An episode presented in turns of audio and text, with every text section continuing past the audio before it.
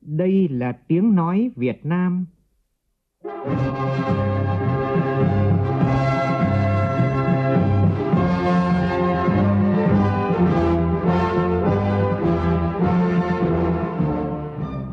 là tiếng nói Việt Nam, phát thanh từ Hà Nội, thủ đô nước Cộng hòa xã hội chủ nghĩa Việt Nam.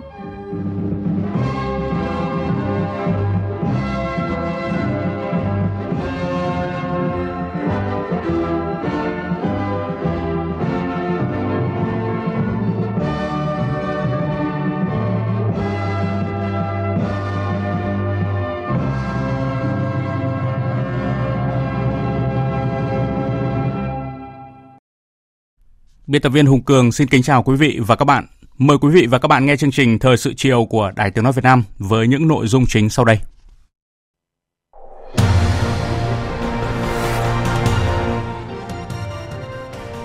Tại phiên họp thứ 36 của Ủy ban Thường vụ Quốc hội, nhiều ý kiến đề xuất Ủy ban Chứng khoán vẫn trực thuộc Bộ Tài chính nhưng tăng thẩm quyền. Quyết định của Thủ tướng Chính phủ đưa công trình nhà máy thủy điện Lai Châu vào danh mục các công trình quan trọng liên quan đến an ninh quốc gia sau vụ học sinh tử vong ở trường Gateway, Hà Nội sẽ công bố đích danh những trường mạo danh quốc tế. Mục sự kiện bàn luận, bàn nội dung làm gì để thay đổi kiểu quản lý, mất bò mới lo làm chuồng trong việc đảm bảo an toàn cho trẻ em trong môi trường học đường. Trong phần tin thế giới, căng thẳng Hàn Quốc và Nhật Bản tiếp tục gia tăng khi Hàn Quốc xóa tên Nhật Bản ra khỏi danh sách đối tác thương mại tin cậy. Lực lượng vệ binh cách mạng Hồi giáo Iran yêu cầu Israel tránh xa vùng vịnh Persic vì hành động này có thể dẫn đến cuộc xung đột quân sự và đối đầu trong khu vực.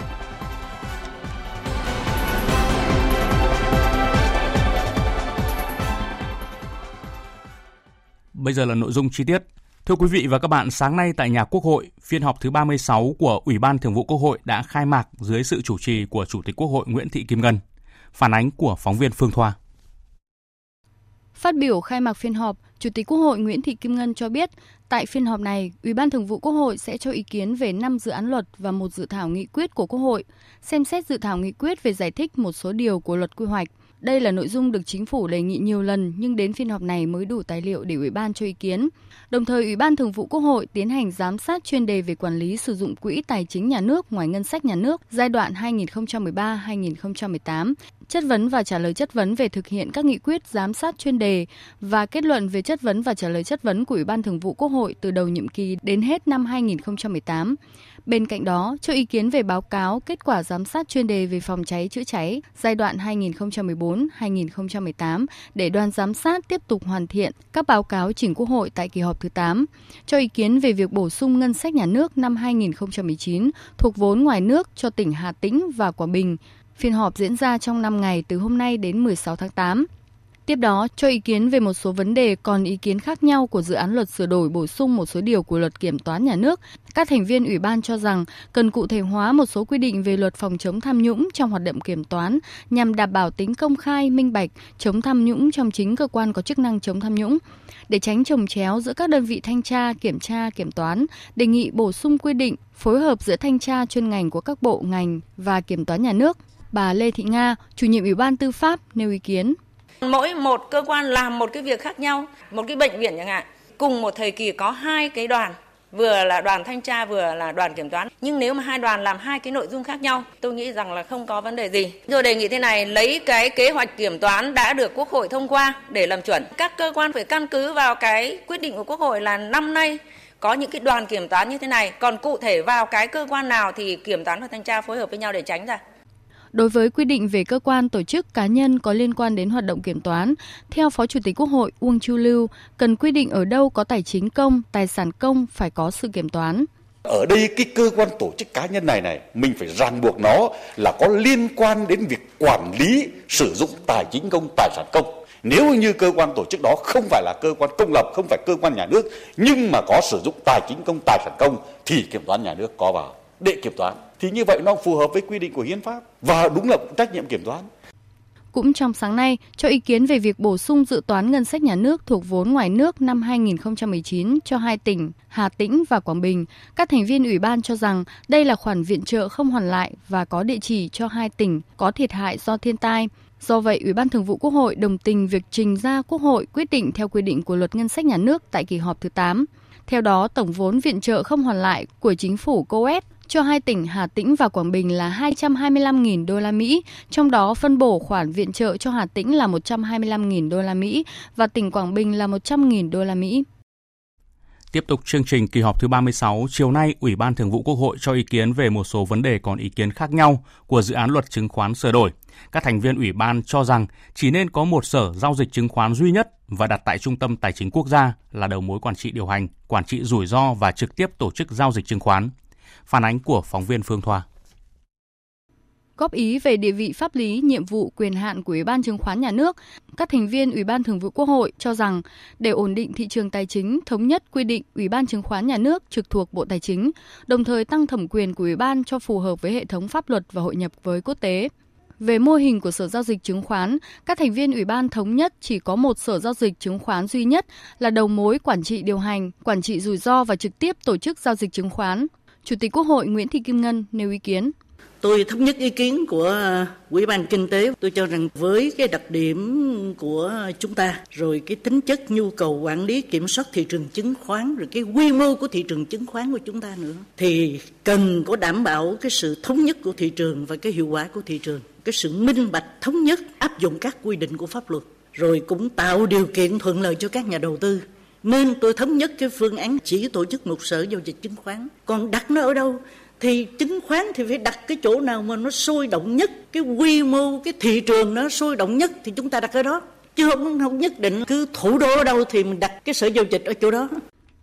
Về chào bán trái phiếu riêng lẻ của công ty không phải là công ty đại chúng, các thành viên ủy ban đề nghị nên luật hóa các quy định về điều kiện phát hành tại Nghị định 163 của Chính phủ, quy định về phát hành trái phiếu doanh nghiệp vào dự thảo luật đồng thời không quy định về chào bán chứng khoán riêng lẻ của doanh nghiệp khởi nghiệp sáng tạo để bảo đảm công bằng với các hàng hóa khác trên thị trường và hạn chế rủi ro cho nhà đầu tư. Về ngân hàng thanh toán, Phó Chủ tịch Quốc hội Phùng Quốc Hiển đề nghị vẫn giữ nguyên như hiện hành và giao cho chính phủ tiếp tục nghiên cứu. Đề nghị công chí cân nhắc, nhất là trong vấn đề nhà nước là phải chiếm cổ phần chi phối hay không cổ phần chi phối. Đây là cái điểm phải lưu ý đấy. Còn nơi người ta là có thể là không cần thiết là phải nhà nước nắm giữ cổ phần chi phối nhưng đối với Việt Nam nghĩ là phải cần lắm bởi vì thị trường chứng khoán quan trọng lắm nếu mà để cho nhà nước không nắm của cổ phần chi phối thì có thể là dẫn tới có những cái hoạt động mà làm cho cái thị trường tài chính của chúng ta nó bất ổn mà nhất khi mà chúng ta là vốn hóa càng lớn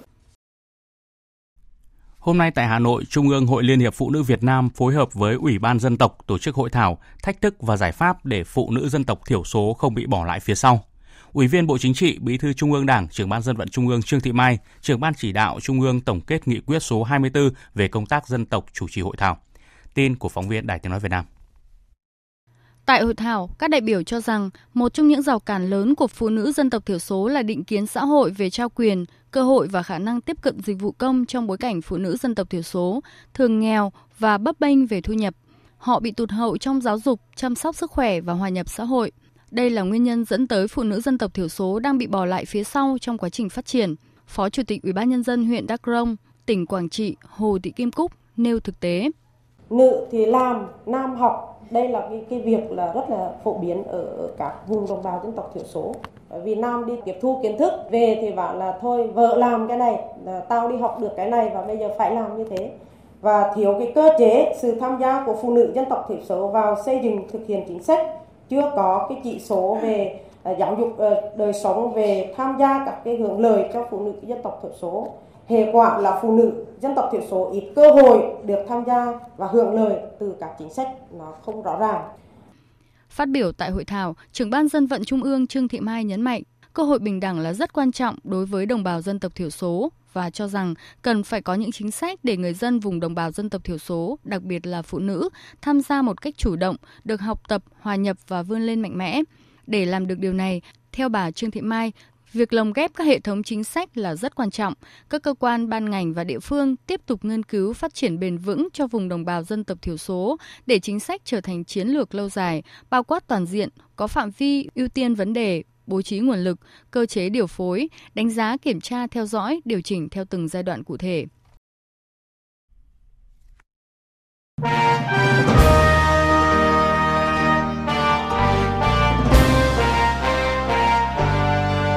Học tập và làm theo tư tưởng đạo đức, phong cách Hồ Chí Minh.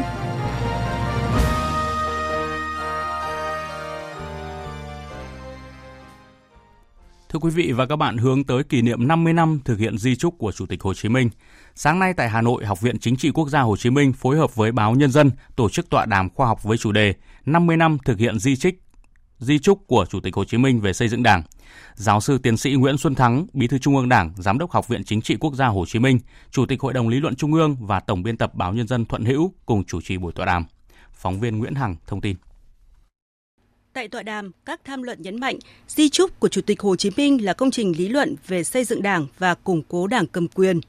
là một văn bản định hướng cho cách mạng Việt Nam, đặc biệt là cho công tác xây dựng Đảng. Trong di trúc, Chủ tịch Hồ Chí Minh căn dặn trong Đảng, thực hành dân chủ rộng rãi, thường xuyên và nghiêm túc, tự phê bình và phê bình là cách tốt nhất để củng cố và phát triển sự đoàn kết và thống nhất trong Đảng, phải có tình đồng chí, thương yêu lẫn nhau.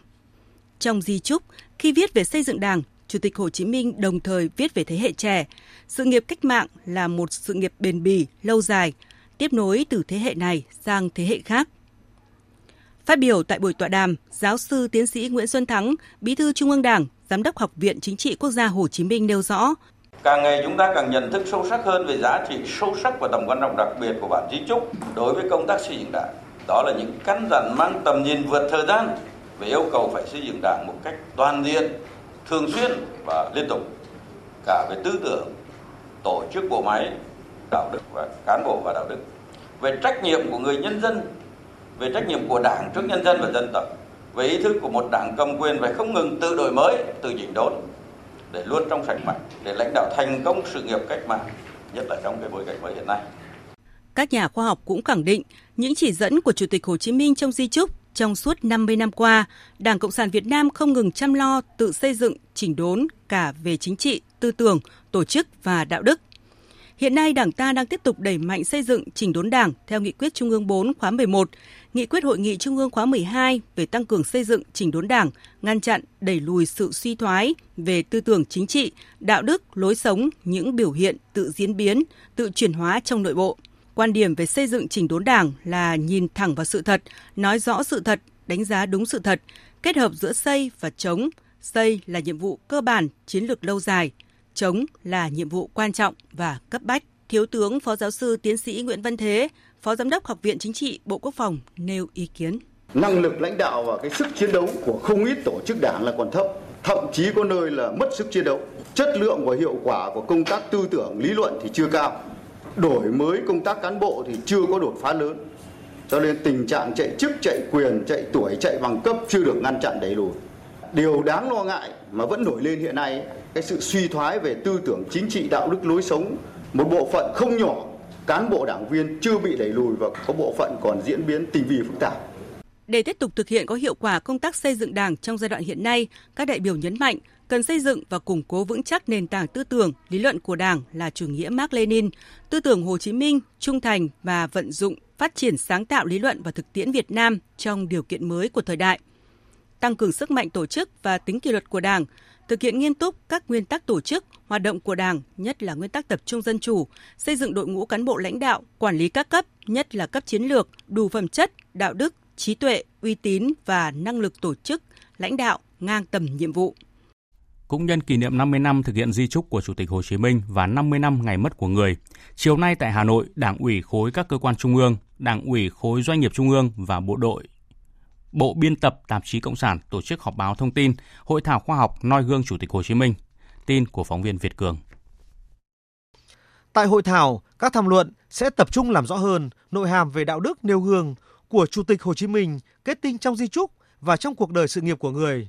Làm sâu sắc hơn đạo đức nêu gương trong sáng, giản dị, có sức cảm hóa, thu hút cán bộ đảng viên, nhân dân học tập và làm theo. Đồng thời hội thảo cũng tập trung làm rõ giá trị thực tiễn, kết quả thành tựu những vấn đề mới đặt ra để thực hiện tốt việc noi gương Chủ tịch Hồ Chí Minh gắn với thực hiện chỉ thị 05 của Bộ Chính trị về đẩy mạnh học tập và làm theo tư tưởng đạo đức phong cách Hồ Chí Minh. Ông Vũ Đức Nam, trưởng ban tuyên giáo Đảng ủy khối các cơ quan trung ương cho biết. Hội thảo khoa học là một dịp để tổng kết thực tiễn, nghiên cứu lý luận về di trúc của Chủ tịch Hồ Chí Minh, làm rõ hơn nội hàm về đạo đức nêu gương của Chủ tịch Hồ Chí Minh, kết tinh trong di trúc và trong cuộc đời sự nghiệp của người – làm sâu sắc hơn đạo đức nêu gương rất trong sáng, giản dị, có sức cảm hóa, thu hút cán bộ đảng viên và nhân dân học tập và làm theo. Hội thảo cũng làm rõ hơn về giá trị lý luận qua thực tiễn 50 năm thực hiện di trúc của người và vận dụng sáng tạo trong từng giai đoạn lịch sử cụ thể của đất nước. Thưa quý vị, về hoạt động viếng lăng Chủ tịch Hồ Chí Minh, Ban Quản lý Lăng Chủ tịch Hồ Chí Minh vừa ra thông báo sau thời gian tạm ngừng để làm công tác bảo dưỡng, tu bổ định kỳ năm 2019, Lăng Chủ tịch Hồ Chí Minh, đài tưởng niệm các anh hùng liệt sĩ đã hoàn thành công tác bảo dưỡng, tu bổ định kỳ. Lễ viếng Chủ tịch Hồ Chí Minh, lễ tưởng niệm các anh hùng liệt sĩ sẽ được tiếp tục tổ chức từ ngày 15 tháng 8 năm 2019. Thời sự VOV, nhanh, tin cậy, hấp dẫn. Mời quý vị và các bạn nghe tiếp chương trình Thời sự chiều của Đài Tiếng Nói Việt Nam. Sáng nay tại thành phố Lai Châu, tỉnh Lai Châu, Bộ Công an đã phối hợp với chính quyền tỉnh Lai Châu, Tập đoàn Điện lực Việt Nam tổ chức lễ công bố quyết định của Thủ tướng Chính phủ về việc đưa công trình nhà máy thủy điện Lai Châu vào danh mục các công trình quan trọng liên quan đến an ninh quốc gia. Thủy điện Lai Châu là một trong 6 nhà máy thủy điện lớn có ý nghĩa đặc biệt quan trọng về kinh tế, xã hội, quốc phòng an ninh được Thủ tướng Chính phủ phê duyệt Công trình có vai trò quan trọng trong việc cung cấp điện năng cho các hoạt động chính trị, kinh tế, xã hội và an ninh quốc phòng cho các tỉnh Tây Bắc nói riêng và cả nước nói chung. Theo thông báo của Bộ Công an về việc phân công nhiệm vụ các đơn vị triển khai quyết định của Thủ tướng Chính phủ và đề án đảm bảo an ninh, an toàn công trình nhà máy của Ủy ban Nhân dân tỉnh Lai Châu, tổng diện tích hành lang bảo vệ nhà máy Thủy điện Lai Châu là hơn 504 ha, bao gồm 7 mục tiêu bảo vệ như đập chính, khu vực nhà máy, khu vực vùng nước riêng thượng lưu, khu vực vùng nước riêng hạ lưu, đường dây cấp điện tự dùng cho nhà máy, đường giao thông nội bộ bờ trái, bờ phải, khu vực nhà điều hành sản xuất và kho vật tư thiết bị. Phát biểu tại buổi lễ, Thượng tướng Bùi Văn Nam, Thứ trưởng Bộ Công an nhấn mạnh tầm quan trọng của công trình và đặc thù ở nơi vùng sâu, vùng xa, rừng núi, giáp biên giới còn tiềm ẩn nhiều nguy cơ mất an ninh an toàn. Công trình rất có thể sẽ là mục tiêu mà các thế lực thù địch chống đối và các hoạt động tội phạm về kinh tế, hình sự, thâm nhập phá hoại, trộm cắp thiết bị. Bất kỳ sự cố nào gây mất an ninh, an toàn công trình nhà máy thủy điện Lai Châu, nhất là đập hồ chứa nước với dung tích lớn sẽ ảnh hưởng trực tiếp nghiêm trọng đến công trình thủy điện ở bậc thang dưới, đến các cơ sở kinh tế và dân cư phía hạ du. Chiều nay tại Hà Nội, Bộ Y tế gặp mặt báo chí nhằm cung cấp thông tin về y tế năm 2019. Một trong những nội dung được báo chí quan tâm là vấn đề về đa dạng các loại hình dịch vụ chăm sóc sức khỏe, khám chữa bệnh theo yêu cầu tại cơ sở y tế công lập nhằm đáp ứng nhu cầu đa dạng của người dân trong tình hình hiện nay. Tin của phóng viên Đài Tiếng Nói Việt Nam. Tại cuộc họp báo, Bộ Y tế thông tin về xây dựng giá dịch vụ chăm sóc sức khỏe, khám chữa bệnh theo yêu cầu tại cơ sở y tế công lập. Theo đó, việc đa dạng hóa các loại hình dịch vụ chăm sóc sức khỏe, khám chữa bệnh theo yêu cầu để đáp ứng nhu cầu đa dạng của người dân, Ông Nguyễn Nam Liên, vụ trưởng vụ kế hoạch tài chính Bộ Y tế cho biết, đối tượng sẽ áp dụng với người có nhu cầu và tự nguyện đăng ký sử dụng các dịch vụ chăm sóc sức khỏe, khám chữa bệnh theo yêu cầu. Về mức giá với dịch vụ ngày dừng bệnh quy định mức tối đa là 4 triệu đồng đối với loại một giường, một phòng. Tuy nhiên, giường điều trị có hàng chục loại nên không phải cứ một giường một phòng là được thu 4 triệu đồng mà các bệnh viện phải xây dựng quyết định giá cho từng loại giường bệnh. Mặt khác, do là giường dịch vụ theo yêu cầu trên cơ sở tự nguyện của người dân nên các bệnh viện khi quyết định giá cũng phải tham khảo thị trường. Ông Nguyễn Nam Liên nêu rõ. Theo quy định để mà chúng ta quyết định cái mức giá cho nó phù hợp chắc chắn là các bệnh viện cũng phải có rất nhiều mức giá nhưng có thể là có những loại giường là chỉ 300 nghìn, 500 nghìn cũng khoảng 1 triệu, 2 triệu để mà tùy từng trường hợp và cũng có một số giường loại là rất là cao cấp để, để mà đáp ứng được một số đối tượng mà họ có khả năng chi trả cao hơn để chúng ta đáp ứng được các cái, cái nhu cầu của các cái tầng lớp nhân dân. Cũng tại buổi họp báo, Bộ Y tế cũng thông tin về hội nghị trực tuyến triển khai giảm thiểu chất lượng nhựa trong ngành y tế vào ngày 16 tháng 8 tới đây. Hội nghị sẽ được tổ chức theo hình thức trực tuyến tại 63 điểm cầu tại các tỉnh, thành phố trực thuộc Trung ương về việc gần 50 công nhân làm việc tại công ty trách nhiệm hữu hạn một thành viên Grandwood có địa chỉ tại xã Hội Nghĩa, thị xã Tân Uyên của tỉnh Bình Dương phải nhập viện cấp cứu. Thông tin tiếp tục như sau. Sáng nay, Trung tâm Y tế thị xã Tân Uyên tiếp nhận khoảng 50 công nhân trong tình trạng mệt mỏi, đau đầu, chóng mặt và buồn nôn khi mới tới công ty để làm việc. Theo các công nhân có dấu hiệu nghi ngộ độc cho biết, khi các công nhân vừa đến công ty để làm việc thì có dấu hiệu đau bụng và nôn ói hàng loạt. Ngay sau đó, toàn bộ công nhân nhanh chóng được đưa vào trung tâm y tế thị xã Tân Uyên. Theo thông tin từ các công nhân vào đêm hôm trước, công ty có phun thuốc diệt mọt gỗ và đến sáng hôm nay khi các công nhân tới công ty để làm việc thì xảy ra sự việc vừa nêu.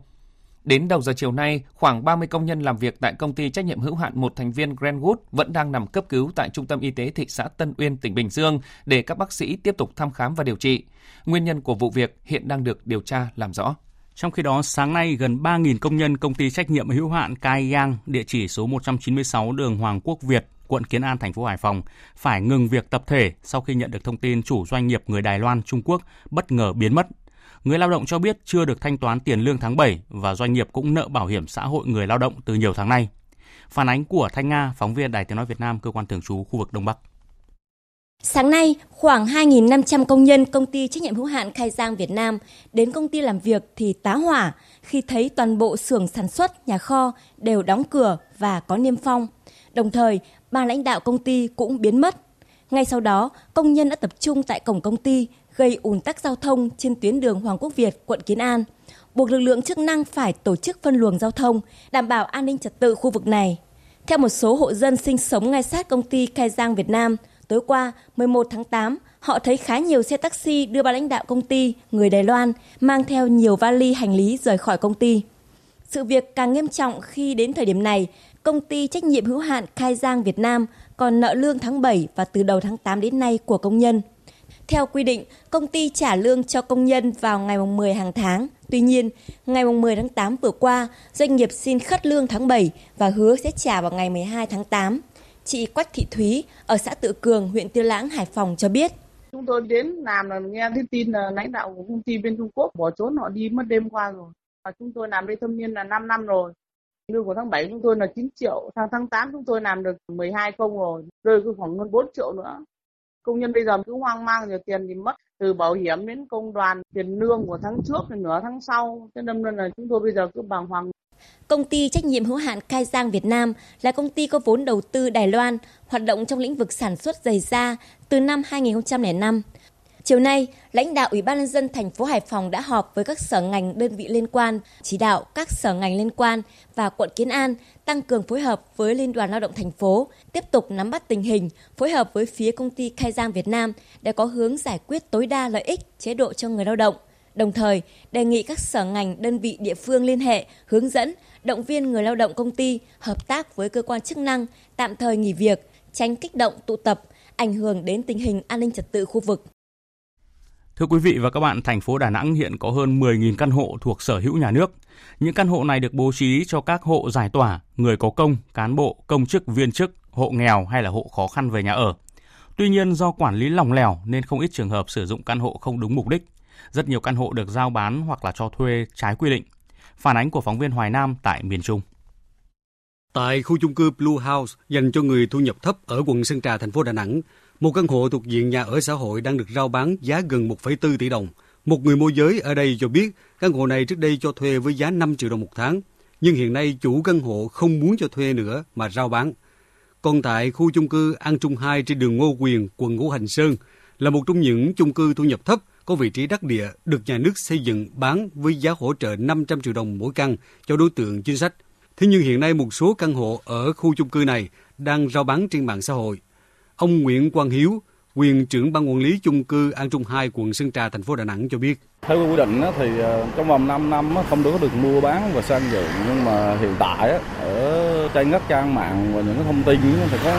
nhiều cái đơn vị mua bán bất động sản người ta tự ấy người ta đưa tin lên là mua bán các căn hộ ở chung cư. Trên địa bàn thành phố Đà Nẵng hiện có 42 khu chung cư với hơn 10.000 căn hộ trong diện nhà ở xã hội. Mỗi căn hộ được cho thuê với giá trung bình 800.000 đồng mỗi tháng hoặc bán với giá khoảng 350 triệu đồng mỗi căn.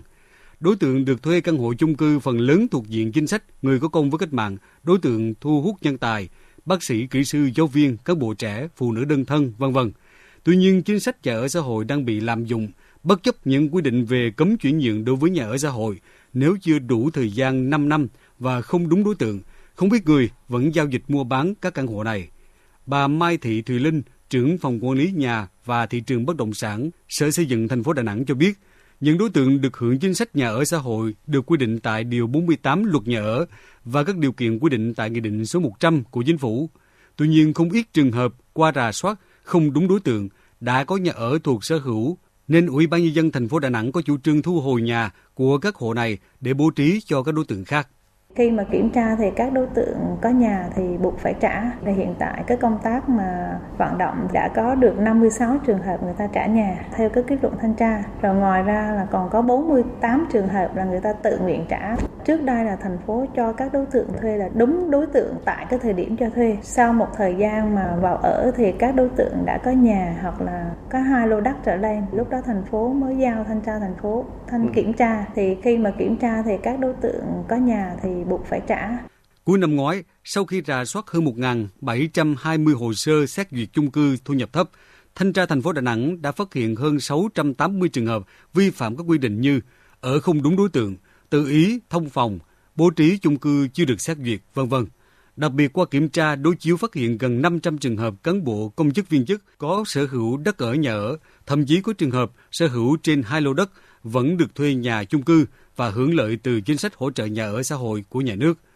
Ông Phan Thanh Long, trưởng ban pháp chế Hội đồng nhân dân thành phố Đà Nẵng đề nghị. Hiện nay thành phố đã giao cho thanh tra tổng rà soát, thanh kiểm tra toàn diện đến công tác quản lý nhà nước để làm rõ trách nhiệm về phía cơ quan quản lý nhà nước, cơ quan tham mưu và kể cả chủ đầu tư. Nếu như mà cá nhân tổ chức nào sai phạm thì căn cứ vào đúng quy định pháp luật mà xử lý theo đúng thẩm quyền và cũng sớm giải quyết cho người dân đảm bảo quyền lợi chính đáng cho người mua. Thưa quý vị và các bạn, sau vụ học sinh tử vong ở trường Gateway của quận Cầu Giấy, hôm nay Sở Giáo dục Đào tạo thành phố Hà Nội cho biết hiện nay trên địa bàn thành phố có tình trạng một số trường học tư thục không được cấp quản lý công nhận là trường quốc tế nhưng đã tự đặt tên dán mác quốc tế.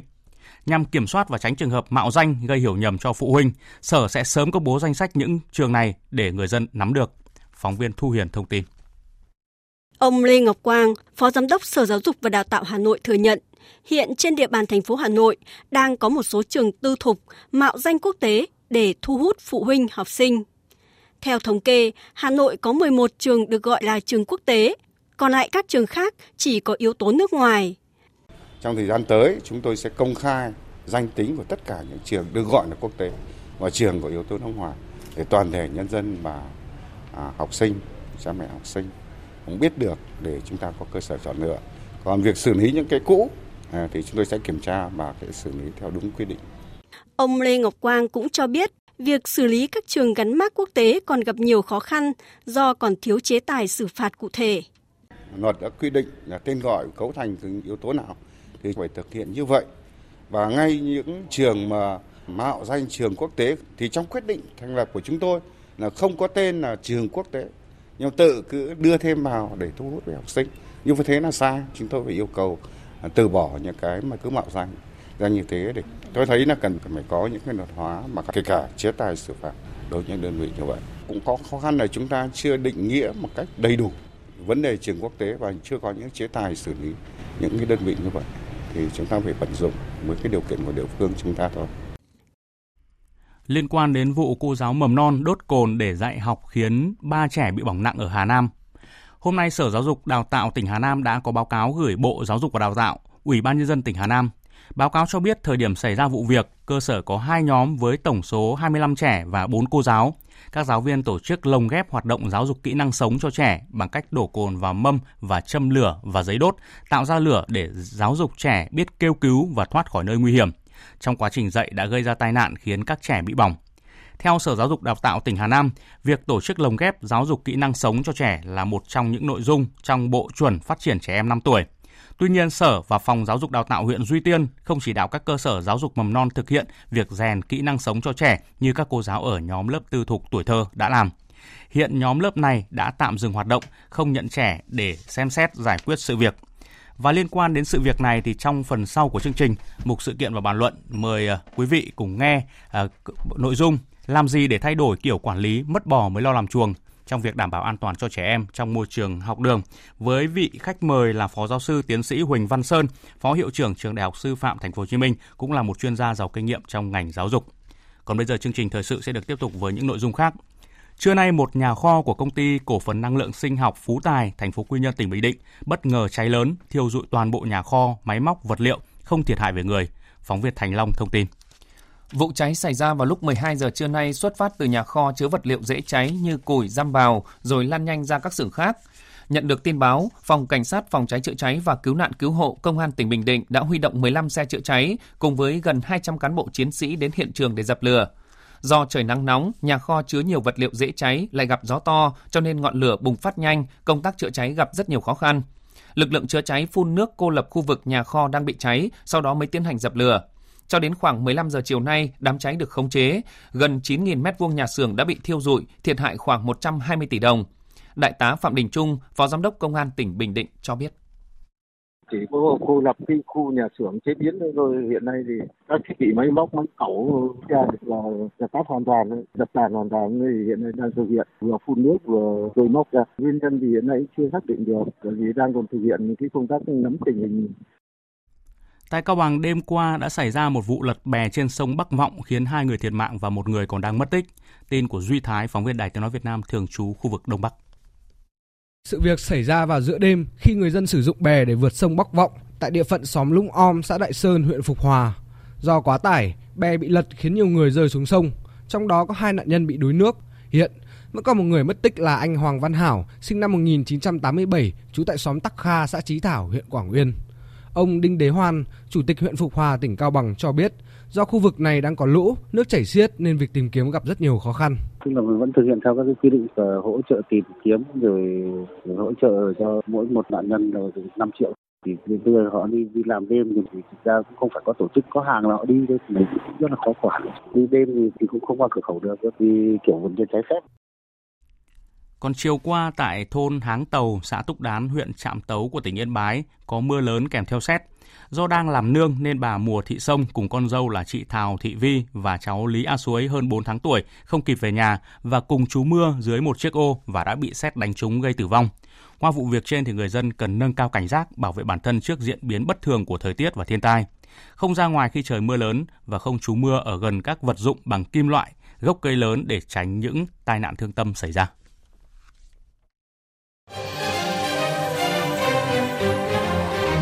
Sự kiện và bàn luận. Sự kiện và bàn luận. Thưa quý vị và các bạn, còn chưa hết xôn xao sau vụ bé trai 6 tuổi tử vong do bị bỏ quên trên xe đưa đón đóng kín cửa tại Hà Nội. Câu chuyện ba trẻ mầm non bị bỏng nặng vì lỗi của giáo viên trong giờ học kỹ năng phòng chống cháy nổ ở một lớp mẫu giáo tư thục tỉnh Hà Nam đang gây bức xúc dư luận với nhiều câu hỏi, đặc biệt là lỗi hệ thống về vấn đề quản lý, kiểm soát nội dung chương trình và chất lượng giảng dạy của các lớp học, khóa học về kỹ năng sống tràn lan hiện nay. Cùng bàn luận về nội dung này, ngay sau đây chúng tôi có cuộc trao đổi với Phó Giáo sư Tiến sĩ Huỳnh Văn Sơn, Phó Hiệu trưởng Trường Đại học Sư phạm Thành phố Hồ Chí Minh, cũng là một chuyên gia giàu kinh nghiệm trong ngành giáo dục.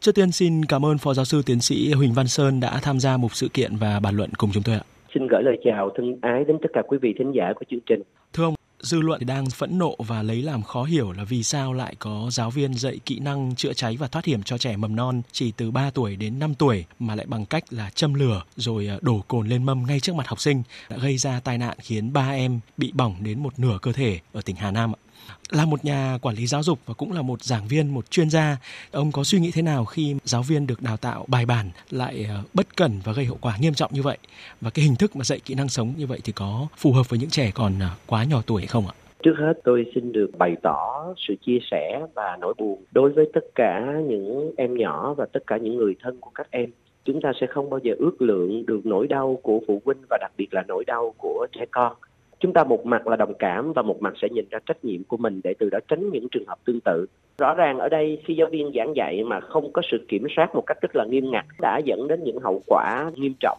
ở đây chúng tôi không đặt vấn đề về trình độ mà chúng tôi đặt vấn đề về cái chuyện hiểu biết sâu về kỹ năng sống đảm bảo sự an toàn, cũng như có những phương án dự phòng trong khi mà chúng ta thực hiện các thao tác mẫu, cũng như là thực hiện việc sử dụng các đồ dùng dạy học và các phương tiện giáo dục. Đó là vấn đề tôi nghĩ mình nên tập trung phân tích. Dạ vâng, chúng tôi được biết là Bộ Giáo dục Đào tạo đã có những cái hướng dẫn triển khai giáo dục kỹ năng sống ở trong các trường học từ bậc mầm non cho đến bậc phổ thông từ nhiều năm nay rồi. Thế nhưng mà thực tế đấy, thì các cơ quan quản lý giáo dục các cấp rất khó có thể nắm được từng trường, từng lớp tổ chức dạy kỹ năng sống như thế nào, nhất là trong hệ thống trường tư thục.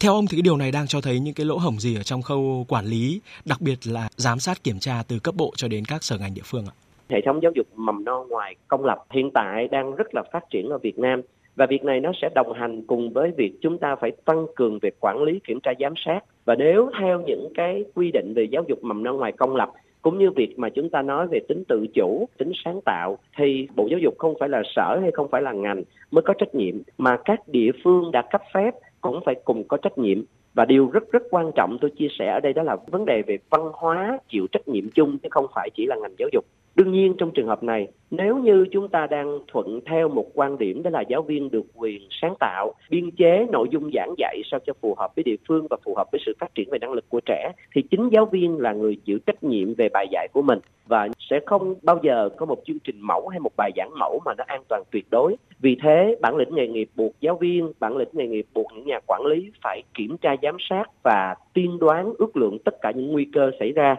rõ ràng đến thời điểm này cái khâu kiểm tra khâu giám sát và đặc biệt là cái khâu xử lý những cái hoạt động giảng dạy theo mô thức trải nghiệm trong đó có giảng dạy về kỹ năng sống là điều rất quan trọng mà chúng ta cần phải thực thi Dạ vâng, rất nhiều người đặt câu hỏi là vậy chúng ta cần có một cơ chế giám sát cũng như là quy trách nhiệm đủ sức gian đe ra sao để không xảy ra những cái sự cố đau lòng như vậy ạ? Tôi nghĩ cái quy chế sâu sắc nhất đó chính là đạo đức nghề nghiệp và lương tâm nghề nghiệp ngay bây giờ chúng ta cũng khó có thể đo lường được sự hối hận. Cái nỗi đau mà mỗi một giáo viên đang tự chất vấn, tuy vậy sai sót vẫn là sai sót. Tôi nghĩ bây giờ cái quy chế quan trọng nhất đó chính là cái lương tâm của mỗi người. Và ở góc độ thứ hai tôi cũng muốn phân tích đó là mỗi một cơ sở phải biết được cái hoạt động trong ngày. Cần phải có những người hỗ trợ hoặc là thậm chí là có yêu cầu cần bảo vệ an toàn cho trẻ con đối với những cái hoạt động tương tự như vậy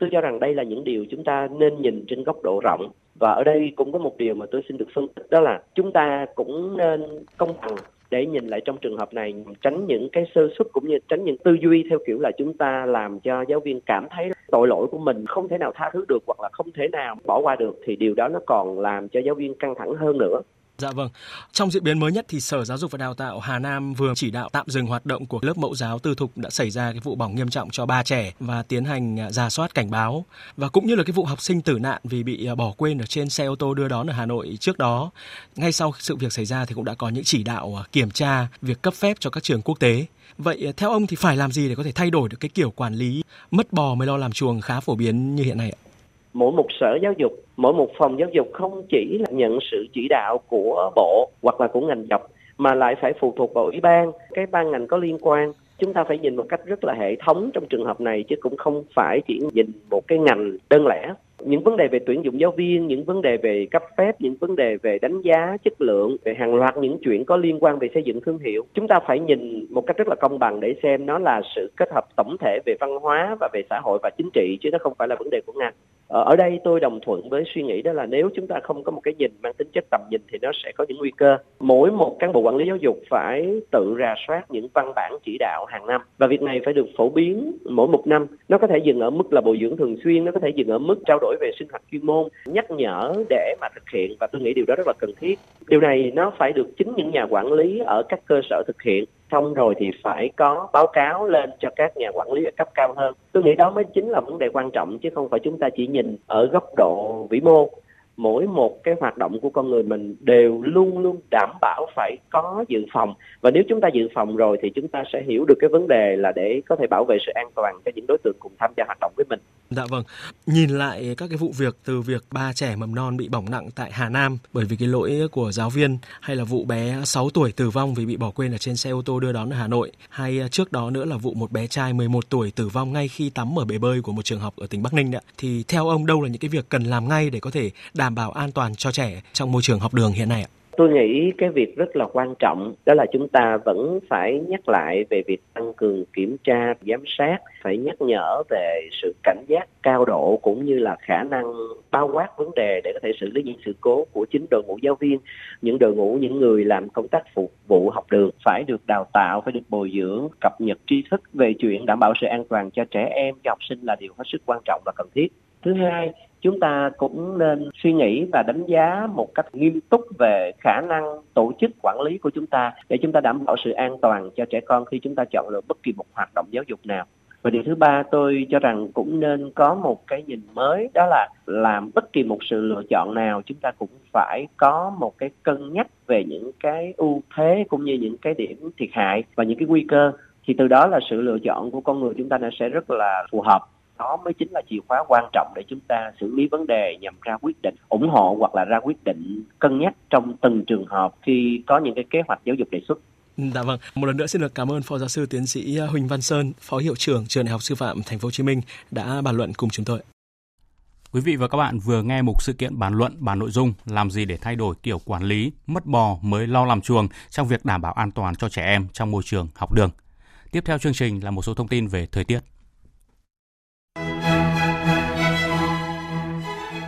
Đầu tuần cả nước nắng nhiều, đợt nắng nóng này ở miền Bắc duy trì trong khoảng 3 đến 4 ngày, nhiệt độ cao nhất 35 đến 37 độ. Từ đêm thứ năm khả năng có mưa, sang thứ sáu chấm dứt nắng nóng.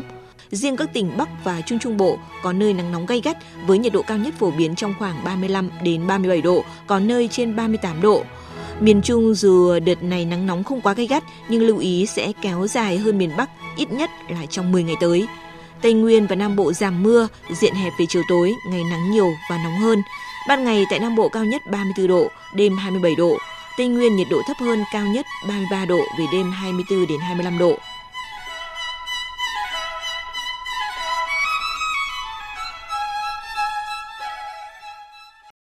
Chuyển sang phần tin thế giới. 10 ngày sau khi Nhật Bản loại Hàn Quốc khỏi danh sách trắng các đối tác thương mại tin cậy, chính phủ Hàn Quốc cũng có động thái tương tự với Nhật Bản. Diễn biến mới nhất này phản ánh mối quan hệ ngoại giao giữa hai nước láng giềng Đông Bắc Á đang tiếp tục xấu đi nhanh chóng. Thông tin của biên tập viên Đài Tiếng Nói Việt Nam.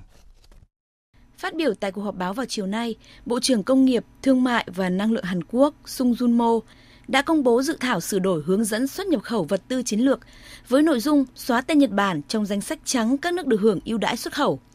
Theo đó, Hàn Quốc sẽ thay đổi danh mục xuất khẩu hàng hóa thành 3 nhóm đối tác so với hai nhóm như hiện nay.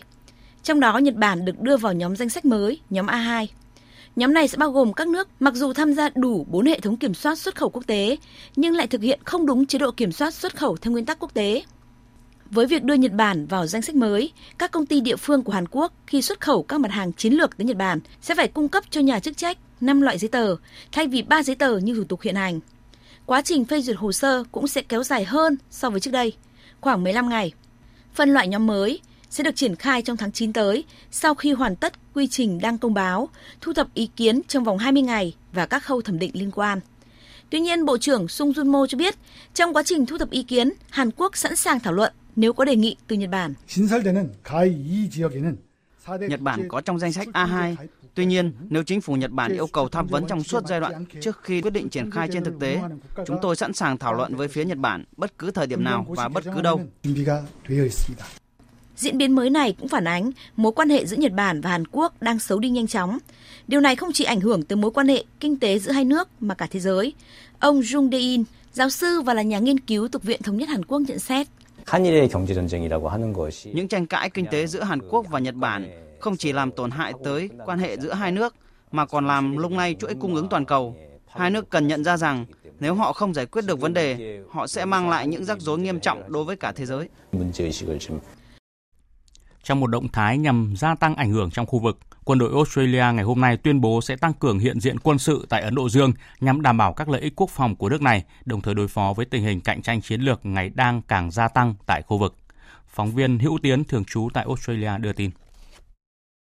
Bộ trưởng Quốc phòng Australia Linda Reynolds tuyên bố, Australia mong muốn tại khu vực Ấn Độ Dương các chuẩn mực quốc tế và sự minh bạch được tôn trọng, chủ quyền của các nước lớn nhỏ đều được bảo vệ và các dự án đầu tư xây dựng hạ tầng là để phát triển thay vì mắc nợ và phụ thuộc. Bộ trưởng Reynolds cho biết, chính phủ Australia sẽ tăng ngân sách quốc phòng cho các lực lượng đặc biệt và hạm đội hải quân đóng tại bang Tây Australia để đảm bảo quân đội Australia có đủ khả năng tăng cường hiện diện và đối phó với các mối đe dọa an ninh ở khu vực Ấn Độ Dương. Theo kế hoạch, trong 20 năm tới, chính phủ Australia sẽ chi 3 tỷ đô la Australia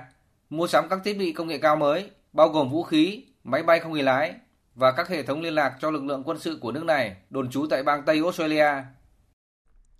Cơ quan quản lý sân bay của Hồng Kông Trung Quốc chiều nay đã hủy tất cả các chuyến bay chưa được làm thủ tục để lên sân bay khi ngày thứ tư liên tiếp những người biểu tình ôn hòa biểu tình tại sân bay này. Tin cho biết. Trong tuyên bố, nhà chức trách sân bay cho biết ngoài tất cả các chuyến bay đã hoàn tất quy trình làm thủ tục và các chuyến bay đã đến Hồng Kông, tất cả các chuyến bay khác đã bị hủy từ chiều nay. Theo nhà chức trách, hiện giao thông trên đường đến sân bay tắc nghẽn nghiêm trọng và không còn chỗ đỗ xe.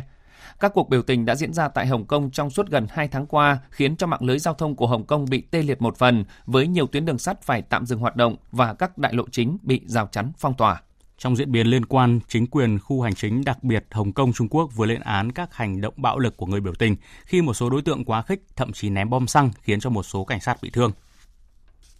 Đã một tuần kể từ khi chính phủ Ấn Độ hủy bỏ Điều 370 trong hiến pháp tước quyền tự trị của vùng Kashmir thuộc Ấn Độ kiểm soát, căng thẳng giữa phía Ấn Độ và Pakistan vẫn không hề thuyên giảm. Thủ tướng Pakistan Imran Khan chỉ trích nặng nề quyết định của Ấn Độ về vùng tranh chấp Kashmir và yêu cầu quân đội đề cao cảnh giác. Trong một tuyên bố, Thủ tướng Pakistan Imran Khan thông báo sẽ đệ trình kiến nghị lên án Ấn Độ lên Hội đồng Bảo an với sự ủng hộ của thành viên thường trực Trung Quốc. Ngoại trưởng Pakistan Qureshi cho biết Pakistan sẽ tìm kiếm sự ủng hộ từ hai thành viên không thường trực là Indonesia và Ba Lan để lên án quyết định tước quyền tự trị khu vực Kashmir của phía Ấn Độ. Tôi đang liên hệ với một số ngoại trưởng, trong đó có ngoại trưởng Indonesia. Tuy nhiên, Ngoại trưởng Indonesia hiện không ở trong nước mà đang ở Singapore. Tôi sẽ liên hệ với Ngoại trưởng Indonesia khi bà ấy về nước. Indonesia là thành viên không thường trực của Hội đồng Bảo an. Tôi cũng sẽ liên hệ với Ngoại trưởng Ba Lan vào ngày 12 tháng 8. Pakistan chưa có kế hoạch dùng vũ lực để giải quyết tình trạng căng thẳng tại Kashmir, nhưng quân đội đã được lệnh từ Thủ tướng Imran Khan sẵn sàng đẩy lui bất cứ hành vi khiêu khích nào. Căng thẳng leo thang sau khi chính phủ Ấn Độ quyết định tước quyền tự trị của khu vực kiểm soát thuộc vùng tranh chấp Kashmir. Theo đó, bang Jammu và Kashmir sẽ bị chia đôi thành hai lãnh thổ liên bang do Trung ương trực tiếp quản lý. Pakistan đã phản đối quyết liệt hành động của phía Ấn Độ, cảnh báo rằng động thái này sẽ gây ra cuộc khủng hoảng khu vực, thậm chí khiến hai nước đi đến chiến tranh. Bộ Ngoại giao Pakistan cho rằng hành động của Ấn Độ đã vi phạm nghị quyết của Liên Hợp Quốc. Cố vấn an ninh quốc gia Mỹ John Bolton đang có chuyến thăm Anh. Đây là chuyến thăm cao cấp nhất của quan chức Mỹ đến thăm Anh kể từ khi ông Boris Johnson trở thành thủ tướng của nước Anh, với mục tiêu kéo Anh gần Mỹ hơn trong lập trường về các vấn đề quốc tế lớn như là gia tăng sức ép với Iran hay vận động Anh tránh xa tập đoàn Huawei của Trung Quốc. Phóng viên Phạm Hà thông tin chi tiết.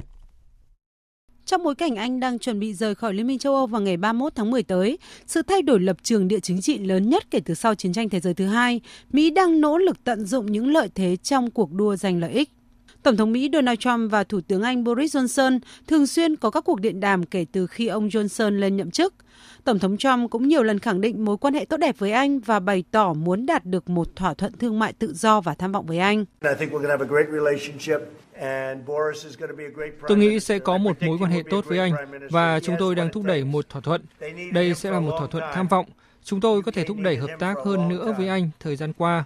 nhưng vì giới hạn trong mối quan hệ của Anh với Liên minh châu Âu. Tuy nhiên, hiện giờ chúng tôi có thể làm nhiều hơn nữa để thúc đẩy mối quan hệ hợp tác với Anh về thương mại. Mục tiêu tiếp theo trong chuyến thăm Anh lần này của Cố vấn An ninh Quốc gia Mỹ là chứng minh với Anh rằng tập đoàn công nghệ Huawei của Trung Quốc đang giúp chính phủ Trung Quốc theo dõi khách hàng của mình. Mỹ đang tích cực vận động các đồng minh trong đó có Anh tránh sử dụng thiết bị từ Huawei cũng như không hợp tác với Huawei về khai thác công nghệ viễn thông không dây 5G, xem đó là một rủi ro với an ninh các quốc gia và cả liên minh. Hiện Anh vẫn chưa đưa ra quyết định về vấn đề này. Liên quan đến vấn đề Iran, lực lượng vệ binh cách mạng Hồi giáo Iran ngày hôm nay yêu cầu Israel tránh xa vùng vịnh Phát biểu trên truyền hình của Liban, tư lệnh Hải quân lực lượng vệ binh cách mạng Hồi giáo Iran, ông Tang Siri nói rằng bất kỳ sự hiện diện nào của Israel ở vịnh Persic đều là bất hợp pháp vì có thể dẫn đến cuộc xung đột quân sự và đối đầu trong khu vực. Tuyên bố được đưa ra sau khi chính quyền Israel tuyên bố tình nguyện cung cấp thông tin tình báo và hỗ trợ liên minh do Mỹ đứng đầu nhằm đối phó với Iran. Và hiện chính phủ Mỹ đang cố gắng thuyết phục các đồng minh tham gia một liên minh quốc tế nhằm đảm bảo an toàn cho các tàu chở dầu đi qua eo biển Hormuz. Tính đến nay, số người thiệt mạng do siêu bão Lekima đã hơn 40 người, 16 người vẫn đang mất tích tại thành phố Thanh Đảo của tỉnh Sơn Đông, miền Đông Trung Quốc. Tin của phóng viên Đài Tiếng Nói Việt Nam thường trú tại Trung Quốc. Đến nay, cơn bão đã ảnh hưởng tới gần 8,8 triệu người thuộc 6 tỉnh thành ở Trung Quốc. Hơn 1,7 triệu người phải di rời khẩn cấp. Nhiều chuyến bay bị hủy bỏ, trong đó sân bay Hồng Kiều của Thượng Hải phải hủy tới 96% các chuyến bay. Mặc dù cơn bão đã đi qua, nhưng thiệt hại về người ở tỉnh Chiết Giang vẫn tiếp tục tăng lên với 39 người thiệt mạng, 9 người mất tích. Thiệt hại kinh tế trực tiếp lên đến 24 tỷ nhân dân tệ, khoảng 3,4 tỷ đô la Mỹ. Trong khi đó, tỉnh Sơn Đông, nơi bão vừa đi qua, đã có 5 người chết, 7 người mất tích. Thiệt hại kinh tế trực tiếp gần 1,5 tỷ nhân dân tệ, ước tính hơn 200 triệu đô la Mỹ. Cơn bão sẽ tiếp tục hướng lên phía Bắc và suy yếu dần, gây mưa lớn cho các tỉnh thành phía Bắc và Đông Bắc Trung Quốc như Liêu Ninh, Hà Bắc, Thiên Tân vân vân trong khoảng thời gian từ ngày 12 đến 15 tháng 8. Tiếp theo như thường lệ là trang tin thể thao.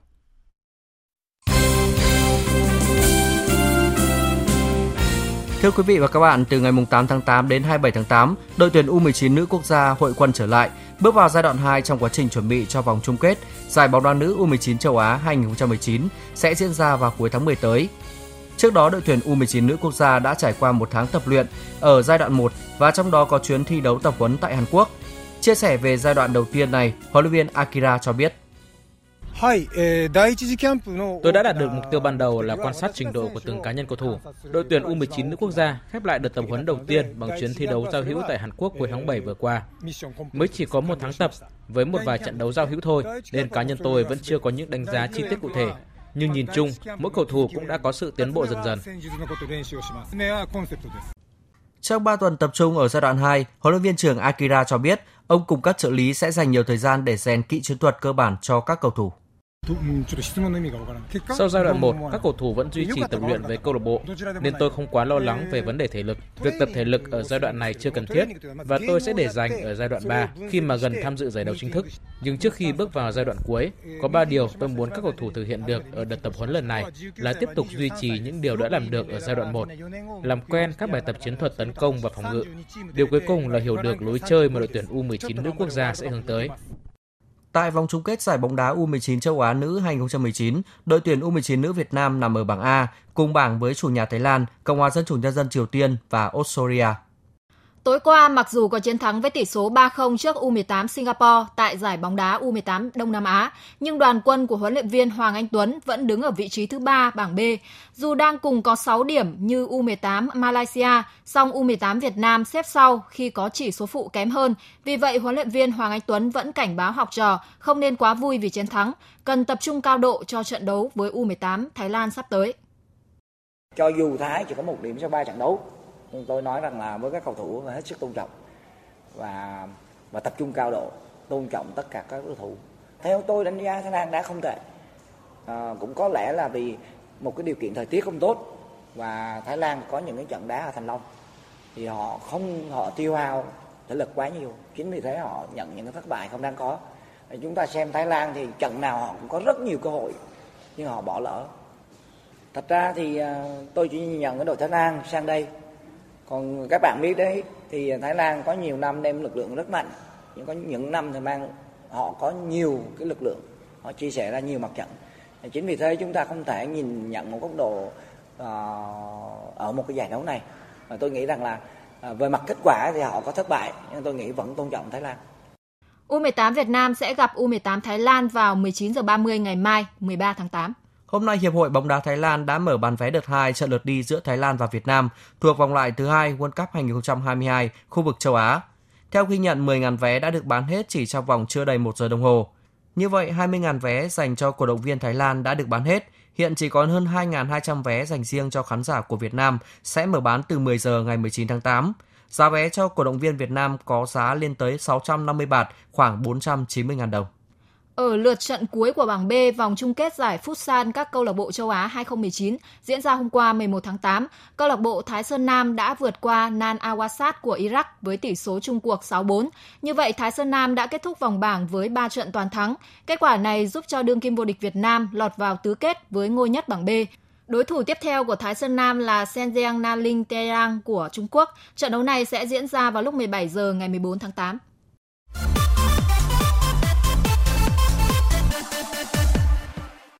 Dạng sáng nay 12 tháng 8, Paris Saint-Germain đã thắng đậm Nin trong trận đấu không có tiền đạo Neymar, còn các cổ động viên của đội chủ nhà thì răng biển hiệu đòi tẩy chay ngôi sao người Brazil. Suốt cả trận bóng hầu như chỉ lăn ở bên phía sân của Nîmes và thủ thành Paris Saint-Germain có tới 75% thời gian không một lần phải ra tay cản phá. Trung cuộc đội chủ nhà đã đánh bại Nîmes với tỷ số 3-0. Ở trận đấu này, nhiều cổ động viên của đội chủ nhà đã răng biển hiệu đòi tẩy chay tiền đạo Neymar. Dù vậy, huấn luyện viên Thomas Tuchel khẳng định ông phải có trách nhiệm bảo vệ cầu thủ của mình. Tôi đã nhìn thấy đám đông phản ứng với cầu thủ của mình. Tôi có thể hiểu được điều đó. Cảm giác là rất nghiêm trọng. Tuy nhiên, Neymar vẫn là cầu thủ của chúng tôi và tôi có trách nhiệm phải bảo vệ cầu thủ của mình. Tôi hiểu cảm giác của mọi người, nhưng chúng tôi cần phải công bằng khi bày tỏ cảm xúc của mình. Theo báo giới Pháp, Neymar hiện đang được liên hệ để trở lại Barcelona hoặc chuyển đến Real Madrid. Tuy nhiên, Barca đang gặp khó về tài chính, trong khi huấn luyện viên Zidane không khẳng định cũng không từ chối việc Real Madrid có chiêu mộ Neymar hay không. Chúng tôi cần tập trung vào những gì đang có, vào lực lượng hiện tại. Chúng tôi chỉ nghĩ về điều đó. Cuối tuần này, chúng tôi sẽ bắt đầu mùa giải mới và tôi chỉ đang nghĩ về ngày thứ Bảy. Chỉ vậy thôi. Với chiến thắng trước Nîmes dạng sáng nay, Paris Saint-Germain đang có cùng hiệu số bàn thắng bại như Lyon và chia nhau hai vị trí ở đầu bảng. Ở vòng này, Lyon cũng thắng đậm 3-0 trong chuyến làm khách trên sân của Monaco. Dự báo thời tiết Trung tâm Dự báo Khí tượng Thủy văn Quốc gia cho biết ngày mai Bắc Bộ và các tỉnh từ Thanh Hóa đến Khánh Hòa tiếp tục có nắng nóng và nắng nóng gay gắt với nhiệt độ cao nhất khoảng 35 đến 37 độ, có nơi trên 37 độ. Thời gian có nhiệt độ trên 35 độ từ 11 giờ đến 16 giờ. Đợt nắng nóng này có khả năng kéo dài từ 2 đến 3 ngày tới ở các tỉnh Bắc Bộ, còn ở Trung Bộ nắng nóng có khả năng kéo dài trong nhiều ngày tới. Do ảnh hưởng của nắng nóng nên có nhiều nguy cơ xảy ra cháy nổ hỏa hoạn ở khu vực dân cư, nguy cơ cao xảy ra cháy rừng ở các tỉnh Trung Bộ. Sau đây sẽ là phần dự báo chi tiết các khu vực đêm nay và ngày mai. Phía Tây Bắc Bộ có mây, chiều tối và đêm có mưa rào và rông vài nơi, ngày nắng nóng, nhiệt độ từ 24 đến 37 độ, có nơi trên 37 độ. Phía Đông Bắc Bộ chiều tối và đêm có mưa rào và rông vài nơi, ngày nắng nóng, nhiệt độ từ 27 đến 37 độ. Các tỉnh từ Thanh Hóa đến Thừa Thiên Huế chiều tối và đêm có mưa rào và rông vài nơi, ngày nắng nóng và nắng nóng gay gắt, nhiệt độ từ 27 đến 37 độ, có nơi trên 37 độ. Các tỉnh ven biển từ Đà Nẵng đến Bình Thuận, chiều tối và đêm có mưa rào và rông vài nơi, ngày nắng nóng, phía Bắc nắng nóng và nắng nóng gay gắt, nhiệt độ từ 26 đến 37 độ, có nơi trên 37 độ. Tây Nguyên, chiều và đêm có mưa rào và rông vài nơi, ngày nắng, nhiệt độ từ 21 đến 31 độ. Nam Bộ, chiều và đêm có mưa rào và rông vài nơi, ngày nắng, nhiệt độ từ 24 đến 34 độ. Khu vực Hà Nội chiều tối và đêm có mưa rào và rông vài nơi, ngày nắng nóng, nhiệt độ từ 28 đến 37 độ. Tiếp theo là dự báo thời tiết biển, vịnh Bắc Bộ có mưa rào và rông vài nơi, tầm nhìn xa trên 10 km, gió Tây Nam đến Nam cấp 4, cấp 5. Vùng biển từ Quảng Trị đến Quảng Ngãi, từ Bình Định đến Ninh Thuận, từ Bình Thuận đến Cà Mau có mưa rào và rông vài nơi, tầm nhìn xa trên 10 km, gió Tây Nam cấp 4, cấp 5. Vùng biển từ Cà Mau đến Kiên Giang bao gồm cả Phú Quốc có mưa rào và rông vài nơi, tầm nhìn xa trên 10 km, gió Tây Nam cấp 3 khu vực Bắc, giữa và Nam Biển Đông và khu vực quần đảo Hoàng Sa thuộc thành phố Đà Nẵng, khu vực quần đảo Trường Sa thuộc tỉnh Khánh Hòa có mưa rào và rông vài nơi, tầm nhìn xa trên 10 km, gió Tây Nam cấp 4, cấp 5. Vịnh Thái Lan có mưa rào rải rác và có nơi có rông, tầm nhìn xa trên 10 km, giảm xuống từ 4 đến 10 km trong mưa, gió nhẹ, trong cơn rông có khả năng xảy ra lốc xoáy và gió giật mạnh. Những thông tin thời tiết vừa rồi đã kết thúc chương trình Thời sự chiều nay của Đài Tiếng Nói Việt Nam. Chương trình do các biên tập viên Hùng Cường, Thu Hằng, Nguyễn Hằng biên soạn và thực hiện với sự tham gia của phát thanh viên Mạnh Cường, kỹ thuật viên Hà Hùng, chịu trách nhiệm nội dung Nguyễn Mạnh Thắng.